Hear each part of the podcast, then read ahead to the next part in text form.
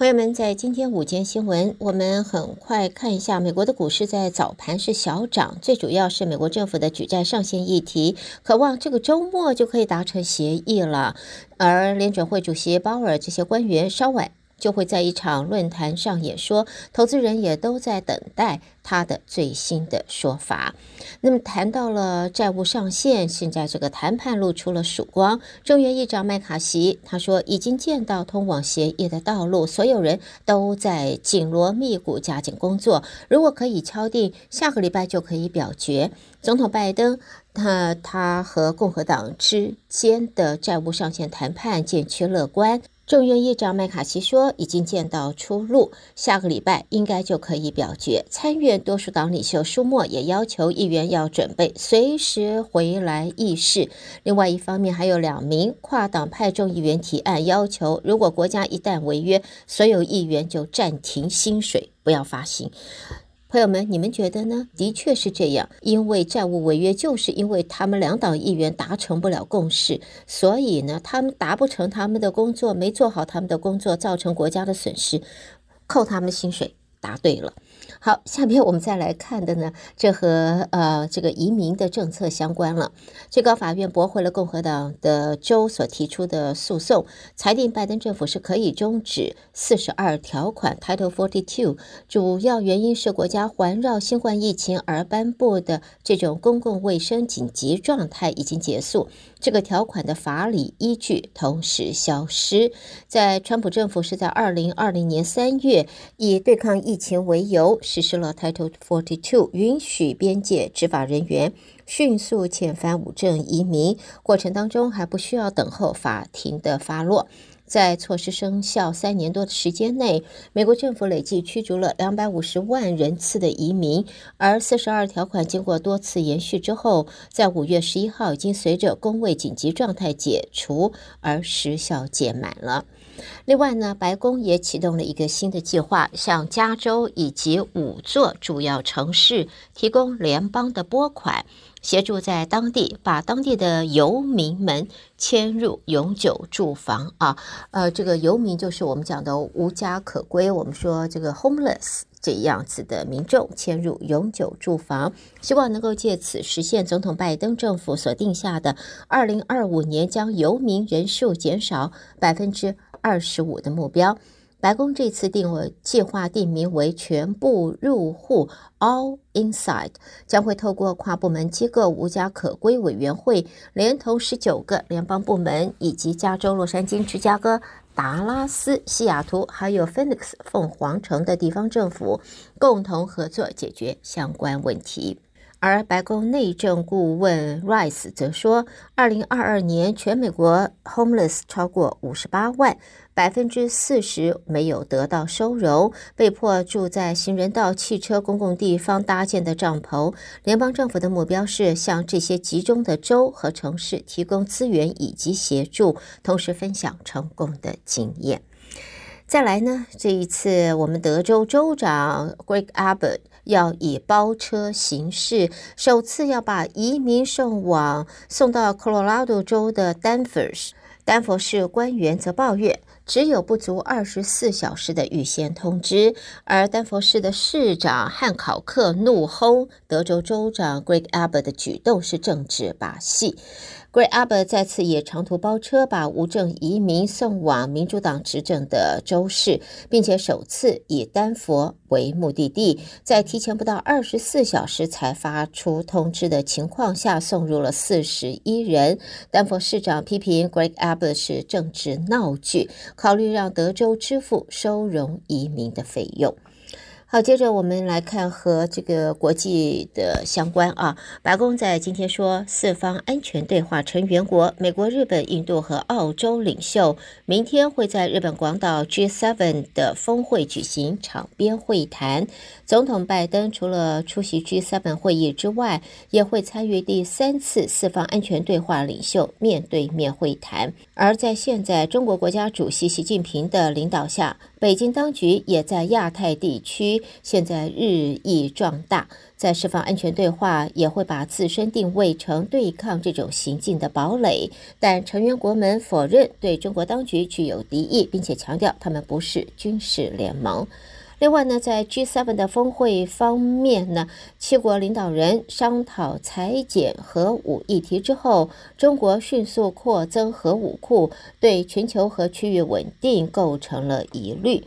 根据报道呢，在公报的草稿说。G7 领导人认定，世界第二大经济体中国的经济韧性需要去风险化和多元化，也敦促要采取相关措施，减少过度依赖，并且打击技术转移等恶意行为，而。看一则比较轻松的啊，在参加日本广岛的 G7 峰会，在现在呢，英国首相苏纳克和担任东道主的日本首相岸田文雄在前一晚会面时，苏纳克特地穿上了绣有广岛当地职棒队字样的红袜子，很快就成为社群媒体的热门话题了。而日本媒体也说啊，苏纳克的这款鲤鱼队的袜子，其实只有在广岛县内靴下屋贩卖的限定版的商品，不止官方网店已经卖光光了，现在部分的门市部都已经缺货了。看起来英国首相苏纳克代言人，他是一个很好的一个对象。好，接下来看到摩根斯丹利的执行长啊，这是高曼计划在十二个月内卸下他执行长一职，转任执行董事长。六十四岁的高曼今天在股东会上做了上述的说明。现在他即将担任执行董事长一段时间。那么，出生澳洲的高曼在全球金融风暴后接掌这家华尔街的大银行，他的任内大摩股价翻涨了三倍，呃，三。倍多，要居全球最大财富管理业者。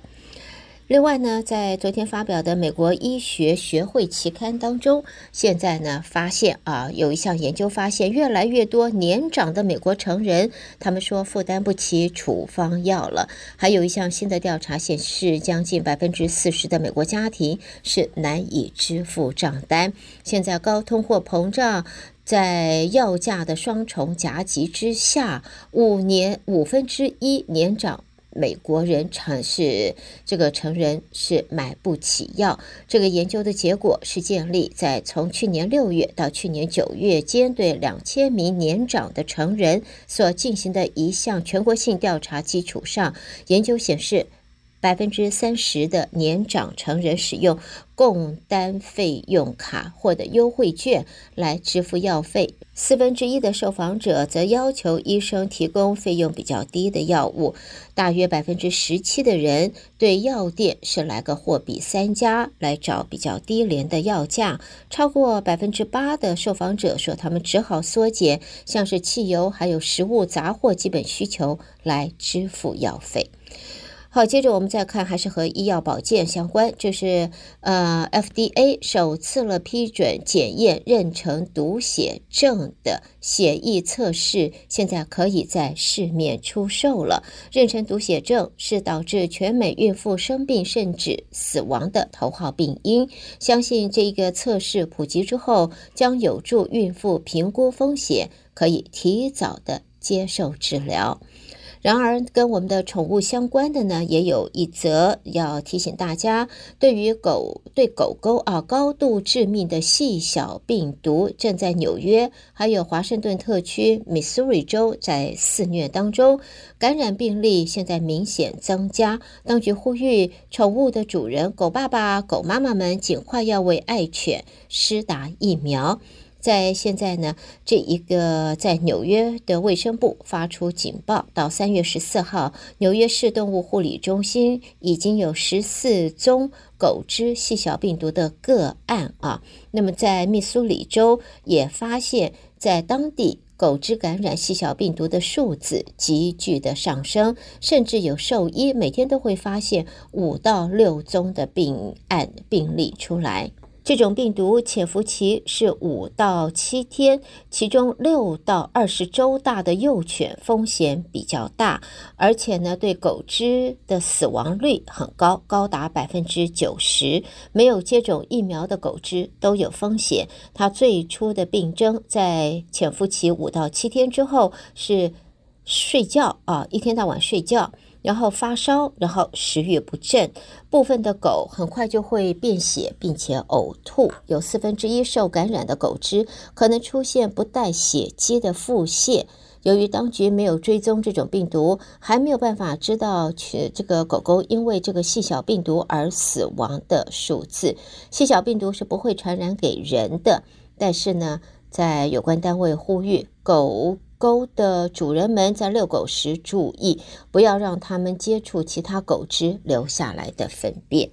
好，我们在最后这一则新闻看到的呢，是跟自然生态啊，现在的环保环境生态有关。在昨天公布的研究说，超过半数的世界大湖泊和水库，它们的面积正在缩小，使得人类未来的用水安全蒙受风险。气候变迁和非永续性水资源消费，则是这个现象的罪魁祸首。